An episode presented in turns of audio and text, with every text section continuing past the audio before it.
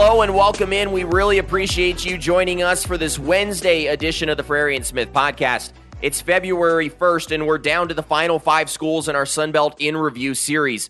Over the past several weeks, if you've missed it, we've taken an inside look at each Sunbelt school's 22 season. On our latest episode, episode 62, we'll focus on the 2022 season for the Louisiana Raging Cajuns, a team that finished 6 and 7 with a bowl loss in their first season under head coach Michael Desormeaux. We hope that you've been able to catch the last couple episodes in our Sunbelt in Review series. On Friday's episode, we spoke with App State sideline reporter Molly Cotton, who provided insight into the ups and downs in Boone this year. Plus, listen to our episode with 24 7 sports reporter Ben Moore, who gave us an inside look into the Georgia State Panthers. If you missed either of those episodes, don't worry, we've got you covered.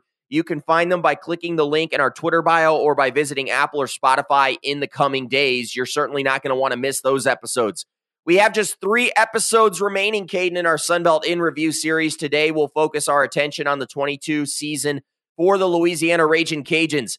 This is a Raging Cajuns team that won the Sunbelt Championship in 21 and then now in 2022 brought a lot of change to the Bayou in the form of a new head coach and a new look roster. I said it once and I'll say it again. Very upset to see this series get closer and closer to the end because it's just been great to hear the perspective of the people on the ground reporting these teams, covering them, and the people who truly know them best. And it was no different with this episode. And I'm really excited for the people to hear it. And I have to admit, I've personally been listening back to these episodes, and I feel like I've even learned more the second time around. But the insight that we've gotten uh, from these reporters on the ground has been invaluable.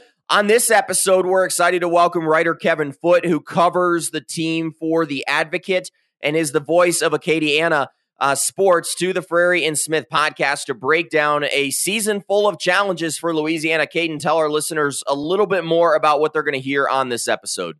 Yeah, it was great talking to Kevin. He knows this Louisiana program like the back of his hand, it seems like. And it was just very interesting to hear his perspective of a team that went from the mountaintop of this conference to now kind of just a middle of the pack team, barely vying for a bowl game. And they definitely have some things to figure out from a player standpoint, a coaching standpoint. And it's going to be very interesting to see what their offseason looks like. So, love talking to them about that. And without further ado, let's get to our interview with Kevin Foote.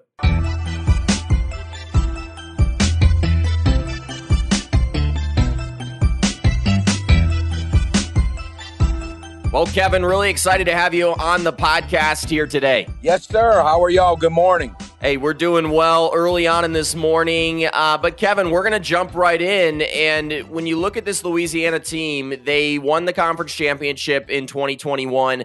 They lose their head coach and a lot of talent on both sides of the ball, but still had championship aspirations going into this year things didn't quite go the way that they expected, and there was that really challenging stretch in the middle of the season. They end up going six and seven and losing that bowl game to a pretty good Houston team. What were your overall assessments on the team this year? Well, I, I, I think they there were things that they they were hoping to be able to replace on the their biggest problem early on was the offensive line. You know, obviously when Coach Napier went to Florida, offensive line coach went. O'Cyrus Torrence, who I've seen being predicted as high as 13th or 14th in the first round. An offensive guard went. They lost uh, Max Mitchell to the Jets. He played a lot of time, a lot for the Jets this season to the draft. They also lost a backup. And in addition to that, they had three key injuries on the offensive line from the one left. So they basically had an offensive line that had not not only had not played together, but almost all of them did not participate in the spring. And so it took until the South Alabama game around week five or so before the offensive line was a, was really a viable unit. Like they they just eh, they just eh, once they got caught up with the offensive line, they were really a pretty good football team. The other thing about the Cajuns this year, and I've said it over and over and tried to warn people, the Cages were 13 and 1 Billy's last two seasons at UL in one score games. And you just, you're not going to continue to win every close game. And it just, it just, uh, sports just don't work that way. And it was going to catch up with them eventually. And this year, every game that they won was in blowout fat, double digits. They, they didn't win any one, one score games this year. So I think they're going to be okay moving forward, but it was just a transition year in many different ways. So, Kevin, this is Coach Desormeaux's first year, first season at the helm, and he's obviously someone who's very familiar with the program, having played there and then being on the coaching staff since 2016. But he faced some adversity in his first season as a head coach. Could you give us a valuation of his first season as the head guy for Louisiana? Yeah, you know he w- he's a guy who the players really like and respected, the coaches really like and respected.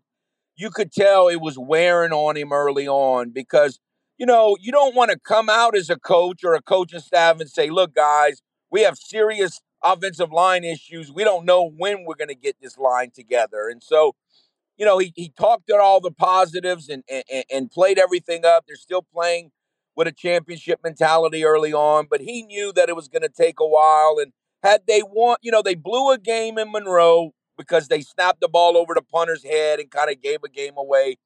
If they had not done that, then things might have been a little different. But I, I, think by the end of the year, people could see that they were making adjustments. Uh, the second halves were starting to be seem like they were making good adjustments in the second half when early in the year it didn't seem that way. And so I think by the end of the year, he got the confidence of the fan base a little more. Look, there were a lot of questions going in. There were a lot of critics, people a lot of people, when you hire a new head coach, you want to go get someone from outside because you feel like somehow they're more qualified. But like Appalachian State is a prime example of a program that promotes from within. And the Cajuns did the same thing. And I think it's going to work out in the long run. Yeah, I mean, oftentimes you see where a guy who's on the previous staff stays and they have a lot of success, and I would expect to see that moving forward. Uh, we briefly talked about the transfer portal earlier on, and it's been a big topic in college football this offseason. But if you're a Raging Cajun fan, it was a big topic this past season, and it really felt like it impacted this year's team. They lost running backs like Amani Bailey, Montrell Johnson, as well as some key defensive players Williams Garner, McCaskill, among others. How much did the portal losses impact this team this season? Well, again, I, I think on the offensive line, now, certainly, if, you know, Amani Bailey was a really good running back, and Montrell was as well. I mean, he led Florida in rushing this year. So, you know, obviously, if they had those running backs, they'd have been a little better. But again, I really think the biggest loss is you just I mean, hardly any program, but especially a mid major, it's hard to replace an offensive guard who's going to be in the, probably picked in the first round. And so, the, I think they could have over. They had depth at cornerback, so they were okay at cornerback. Um, they lost a good wide receiver, but I don't really think that was the issue in Kyren Lacy. I think the biggest issue, again, going back to what we said before, was just the losses on the offensive line coupled with injuries there and it was just too much to overcome early. Another big loss for that team was Levi Lewis, a quarterback. I know it was a person that I despised playing just because he was so good and so mobile and so accurate and such a big key to that offense. And one of the biggest topics in the really the whole conference this season was kind of the in-season quarterback battle that was going on between Chandler Fields and Ben Wooldridge. We saw some back and forth at the start of the season, and you see Ben earn the job before getting hurt, and then Chandler ends the season as QB one. Can you pull back the curtain just about how that quarterback situation unraveled the entire season, really. You know, all some in August drills, I, I, didn't really know what to expect, and I and, and, you know how it is when you listen to coaches, they tell you a little bit of the truth, but not really all of the truth. And so I kept trying to hear like what what are they really trying to tell us in these press conferences? And Coach Dez is a guy likes aggressiveness, but the the the secret to Levi Lewis was that he didn't turn over the football and he did what he was supposed to do all of the time. I mean, it was really, it was incredible in a lot of ways. Now, he wasn't as flashy. They didn't always get as many 40 and 50 yard gains as a lot of the fans wanted, but he did what he was supposed to do and he didn't turn over the ball. So I kind of thought they were going to go with Ben all along. Chandler's known as more of the riverboat gambler, kind of fly by the seat of his pants kind of quarterback with a little confidence and a strong arm. And Ben's known more as like the textbook guy who's going to do exactly what the play shows. But what happened? So I really thought Ben was going to win the job. I was a little surprised they went with Chandler. And the truth of the matter is, it's probably unfair to judge Chandler because when Chandler was starting those first three or four games, again, the offensive line was not good at all. And so and they didn't really have a running game and they didn't protect him. And so it, it, I don't know how fair it is to judge Chandler, but the thing that happened when Ben took over is even though when you when you see him in press conferences, he seems really low key. You know, it doesn't seem to have you know le- leadership doesn't just ooze out of him from a press conference per- perspective. But according to the coaches and players, he just became an automatic leader. And they just really connected with him. When he got hurt, it was in practice. I mean, it was you know totally unexpected you know, someone rolled into him in practice, which never happens, and, and they were just crushed.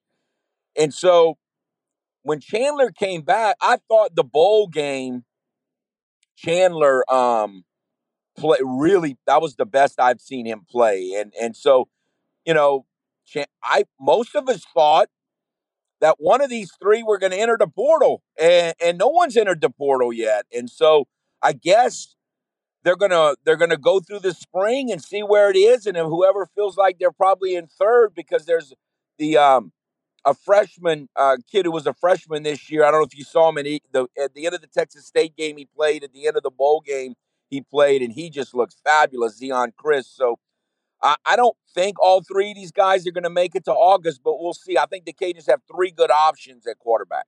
Kevin, just as you know, a follow up to that question, based on what you saw from both of those quarterbacks and, the, and then the young freshman, uh, and everything you know about the situation, how do you expect that quarterback competition to shake out during the offseason heading into next year? Obviously, Ben has to get healthy. I mean, you know, he suffered a knee injury, and so assuming they're all healthy, I would think that unless somebody just you know, goes crazy in the spring, which I don't I don't know how much you can really get done in the spring in a three quarterback race, but uh, and I, I kind of think Ben is going to go in as the starter, would be my guess. And I, I, think they're hoping Zeon beats out Chandler, but but but I don't know. I mean, it, I really think Chandler I would put third going into this race, but he's got he again he played really well in the bowl game. I thought it it was freezing conditions in uh in Shreveport, and and the Cajuns got a little unlucky because Houston's one of the only teams in the country where everybody played in the bowl game. Like the Cajuns were playing without their best wide receiver Jefferson, and and and Andre Jones, who's if not their best defensive player, their second or third. So they were playing without like probably two of their top five or six players, and everyone played for Houston. And the Cajuns led the whole game until the last twenty seconds or whatever. So they were a little unlucky there. I thought I thought he played well, but right now I would put it Ben and then Zeon and then Chandler. But again, uh, you know, a lot can change between now and September. Speaking about last season a little bit more, that running game has been such a staple for this program year after year. But this season, there was a significant drop off. This team averaged only 141 yards on the ground per game. That's the lowest it's been since 2011. Chris Smith looked injured at times, maybe not himself. Some of the younger running backs were given some more responsibility. I know you mentioned that offensive line might have been an issue as well. What do you think led to the drop off of production in that running back room? Well, like you said, I think it started with the offensive line. You know, I I'm sure y'all remember Raymond Calais, and I covered him in high school and I didn't know what kind of back he would be at that level. But Raymond, Raymond really got was really good. But when Raymond had his best season, he had Trey Ragas and Elijah Mitchell. I mean, that was those guys were really good. So you had a legitimate three headed monster. This year, I, I just think Chris is a is a great kid. I mean, I, I just thoroughly enjoyed covering him, but I just never thought he was a number one back. I mean, the number one back for the Cajuns is normally a guy that can go straight ahead and run in between the tackles, and he can do that. But he's really more of a Raymond Calais, more like third down back. And and then you know you had Dre'lyn Washington, who they really like, but I, it took him a while to pick up the offense. So I just don't think they had enough combination of the right kind of skill set at running back. Uh, and experience. And then when you couple that with the offensive line struggling for the first four or five games, I think all of that led into the running game just not being what it needed to be. Yeah, I think that is some interesting, uh, you know, perspective there. Obviously, when you lose so many talented running backs over the last couple of years, you probably would come to expect some level of a drop off. You know, one unit on this team that we did not see a drop off from this year, Kevin, was that defense. And, you know, they look like they had that championship level DNA at times this year. Defensive coordinator Lamar Morgan really did a nice job calling the defense in his first season. Uh, what were your thoughts on that unit, and uh, do you see that being a pillar of this team moving forward? Well, we'll see. I mean, yes, my first reaction to that question is yes, except for, you know, they're losing Bralen Trahan, who's been a really good player at safety. Uh, they lo- they're losing Zi'Yon Hill, who's been a just a staple there. Andre Jones has been real good. So they're losing three or four really good players who have been there and been part of that those defenses playing well.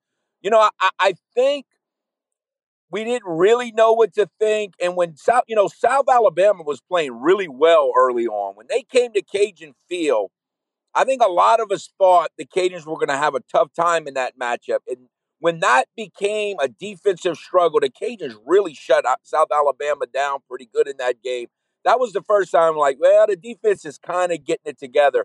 And then when they went to Marshall, they just completely shut down Marshall. And uh, and so yeah, the defense I thought played well.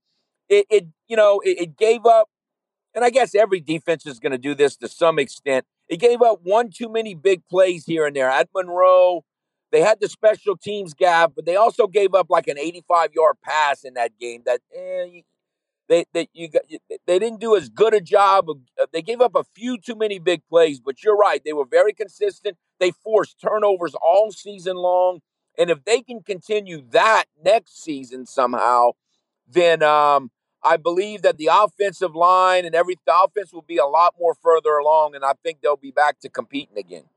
Kevin, let's talk about this signing class. Louisiana brings in a pretty big group here 20 plus kids, nine in state products, nine linemen total. If you look at offensive and the defensive side of the ball, who are a couple players that this coaching staff seems really excited about that's going to be incoming this season? Well, the biggest issue that they had coming out of this season was the defensive line. They had a kid who started the first two games who he got suspended by the NCAA for taking a drug supplement over the counter that he wasn't supposed to take. And um, you know, and then they had some injuries on the defensive line. So they really hit the offense and defensive line hard. They really like it. I, we don't know for sure who they're going to sign, like three or four more uh, next week. And if they get a transfer portal person late, I, I, would think it would probably be a defensive lineman. I wouldn't be surprised. Kind of expect them to draft to sign one or two, maybe junior college defensive linemen. So those are the ones they hit hard. But late in the process, they got a wide receiver named Harvey Broussard out of St. Martinville, nearby town near Lafayette. And uh, we covered him in high school, and he had committed to Memphis and had other bigger schools, Power Five schools, kind of coming on him late. And he ended up signing. They, they were very excited about him. But I think the thing that they liked the most that they got is really beefing up in, in the trenches, which is even going back to Coach Hud when the Cajuns went to those first four bowl games.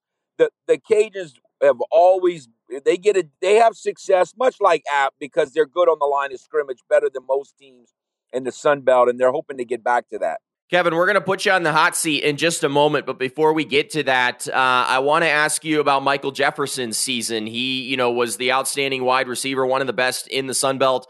Obviously, doesn't play in the bowl game and is now, you know, heading for the NFL draft. Uh, what was your take on on his season and you know, looking back over the last five years, where does he kind of rank in terms of wide receivers that this program has seen? You know, one of the things that I, me and Coach Napier, I didn't always agree on him. He, he, he kind of, he always believed in splitting things up. And, and I like having a clear cut number one receiver where the quarterback, when it's third down, kind of like Kirk Cousins at the end of that playoff game, you know, you, you know when, it gets to be a pickle, you can throw up to a guy. And about I don't know what four or five years ago, the Cajuns had an um a wide receiver named Ja'Marcus Bradley, who's been with the Browns. He was really good, and they had never really replaced him. And they always talked about, well, they have depth there, but they never had a true. And but Michael Jefferson became that true number one receiver this year. Uh, he's a guy. He made big catches in traffic. Um, he got deep, and when people pressed him, like they went to Southern Miss, and they had a nightmare first half at Southern Miss, and they were really all over him. And in, in the second half, he just they they Southern Miss really had trouble containing him. I was extremely impressed with Michael Jefferson, and they don't win the bowl game. Coach Dez's first, the New Orleans Bowl when they beat Marshall, they don't win that bowl game if they he doesn't make a great catch in the second half uh, on a huge third down play. So it really started the, the bowl game the year before, but he, he was a true number one receiver. I kind of expect him to at least make a practice squad at the NFL level. Yeah, I mean, he was a special college player, and I know Kaiden and I are looking forward to seeing what his future looks like as he heads to the NFL. Well, Kevin, here's the question we've been waiting to ask. We've talked about the past, we've talked about the present, and even the future of this program. But let's dive a little bit deeper into that future. This is a team that's going to go to Minnesota, to Troy, to South Alabama. Uh, but they also got a pretty fair draw with East opponents playing Georgia State and Old Dominion. Uh, we haven't seen the exact alignment of the schedule yet, but based on the opponents, what would you expect would be uh, a fair assessment of a record that Louisiana might have heading into next year? Well, like I said, as, you know, we have to see that, that they have two safeties that they're very excited about, big physical guys, and if they continue to progress, uh, they're losing two linebackers, but I think they really like their line, their young linebackers. Assuming they stay reasonably healthy, I think the offensive line is going to be much better than it was last year. You know, you know they were six and six in the regular season. I I, I think they'll be more like a nine win you know, nine and three type team next year is kind of, of course, you know, everyone has to stay reasonably healthy. You know the drill, but as long I, I think they'll progress. I, I kind of thinking about nine and three next year. Well, definitely excited to hear that optimism for this program. I mean, that could turn the uh, the West into quite the fun race with three teams: South Alabama, Troy, and Louisiana competing. And I think that would be a lot of fun for the Sun Belt. Well, Kevin, really appreciate you taking some time. We've learned a lot today. I know Kaiden and I have benefited from your coverage throughout the year and definitely appreciate you taking some time to join us. Good talking to y'all. Y'all have a good day.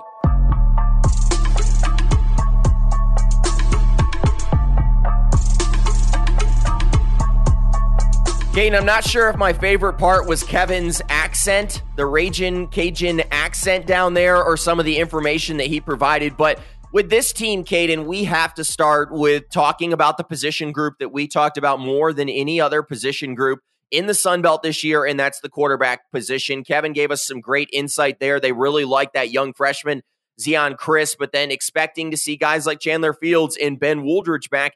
Kevin gave us his take, Kaiden. If you're trying to get in the minds of this team, who would be your guy heading into the 23 season at quarterback? Yeah, it was definitely great hearing Kevin talk about his perspective because we can talk about being far, far from the program, who we think's the best person for the job or who we think's going to maybe win the job in the offseason. But Kevin's there every day at the practices, seeing how the people interact with the team. And I thought it was very interesting his perspective on Chandler Fields as a leader at the press conference versus Ben Wooldridge, what he brings to the table.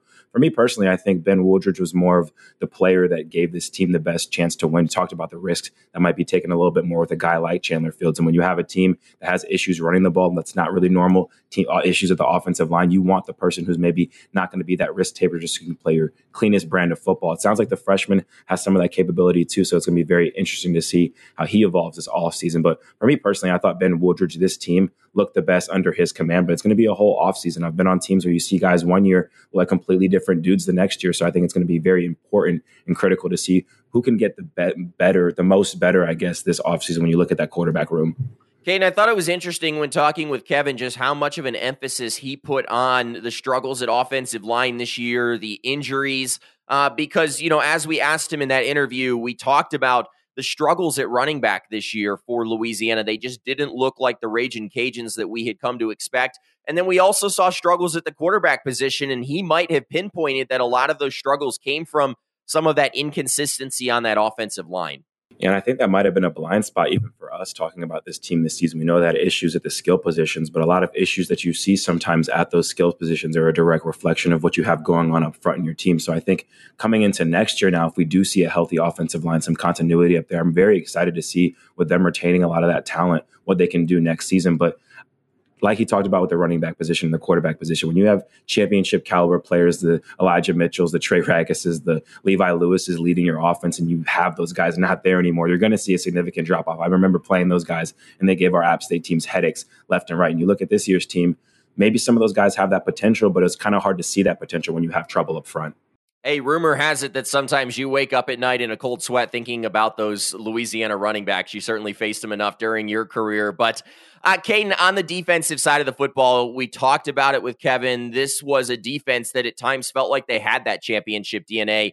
A lot of great pieces, but there's going to be some guys that are departing this program. What's your take on that defense next year? And do you think that they can have another big year and maybe be one of the pillars for this team? We talked about the culture of this team, the championship level defense, and that DNA. I think that's really what's going to be the most important thing for this defense. They're losing a lot of important players, yes, but teams in this conference and teams across the country, the teams that you see year in and year out continue to have great defenses, elite defenses.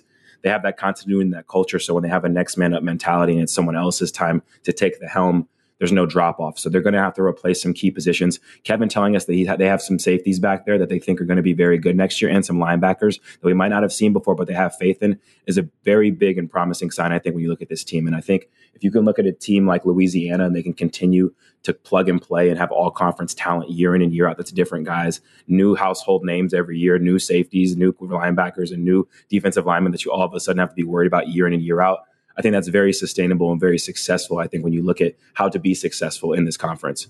Hey, we all know that one of your fetishes is talking about good safety play, and, and rightfully so. But Kaiden, we've joked about it a lot on these in review series. We have some very optimistic writers and reporters in terms of end of the year records. Kevin felt like this is a team that could get to eight or nine wins uh, in that West. Do you think that is realistic?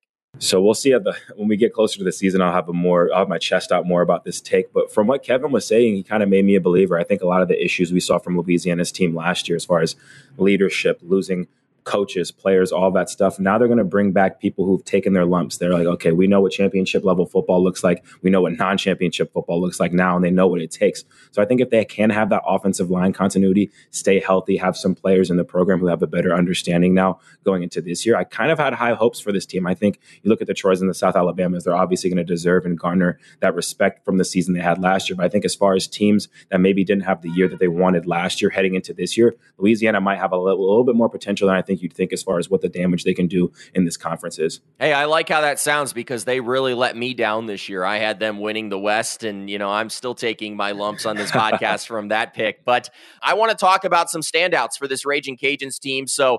Uh, Kaiden, uh, on each one of these episodes, we've done some end of the year awards. The only rule was that uh, one player couldn't win multiple awards.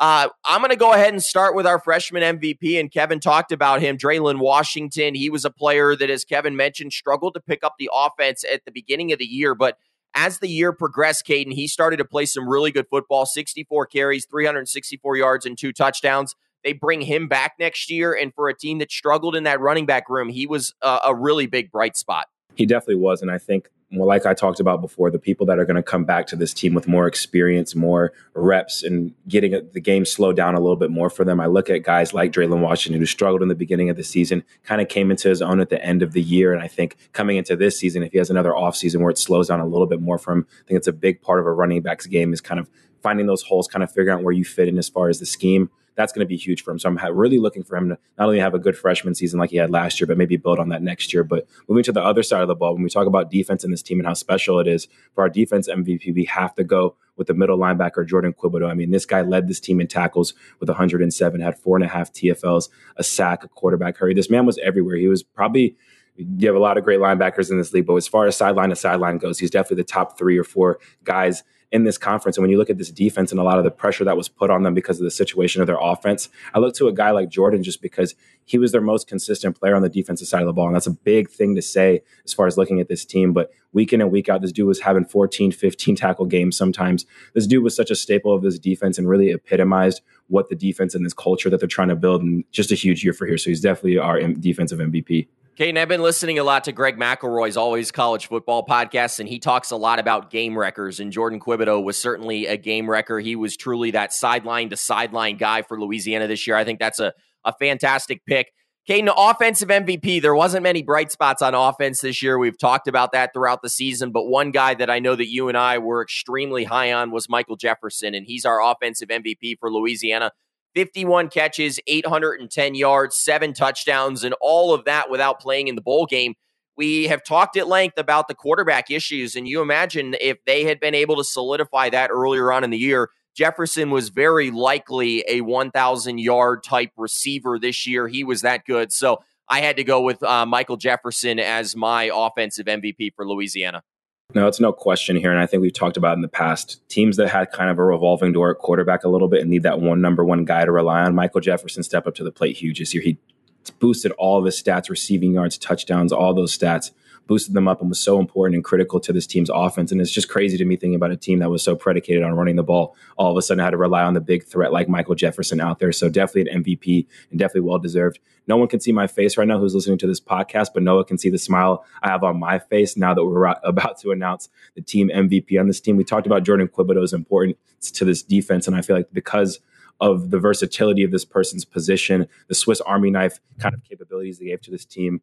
The team MVP is safety Bralen Trahan. I mean, this guy is one of the best safeties in the conference year in and year out and really had a breakout season for his last year at ULL. So look at his season 78 tackles. That's second on the team behind Quibodeaux, which is very impressive to do at the safety position. Then he goes on to have four interceptions, which ranked top five in the conference, three pass breakups, a fumble recovery, a forced fumble. This man did everything for this team. I think if he wouldn't have been as versatile and everywhere on the field as Jourdan Quibodeaux couldn't have been just because he was at the linebacker spot, maybe you can flip flop those. But the season Bralen had was amazing. And I think one of the craziest parts to me was he had three of those interceptions three weeks in a row, two of them in big wins against Arkansas State and Marshall. So just have to give your hats off to him for the versatile season he had, just making an impact in the run game and the pass game for this team.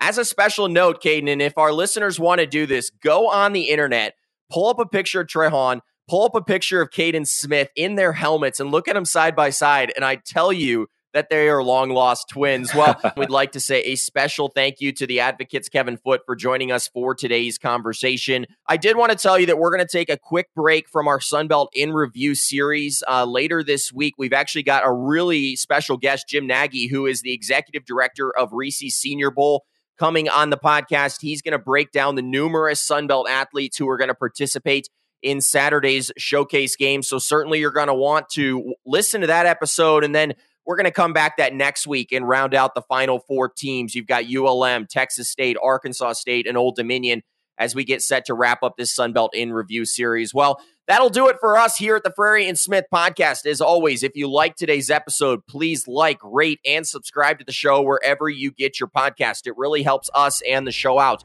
We're going to continue to be here all off season, keeping you up to date on all the latest happenings around the Sun Belt. Well, for Kaiden Smith, Richmond Weaver, Brett Jemis, I'm Noah Frary. We really appreciate you being with us today. Well, that's goodbye for now. We'll talk to you again soon.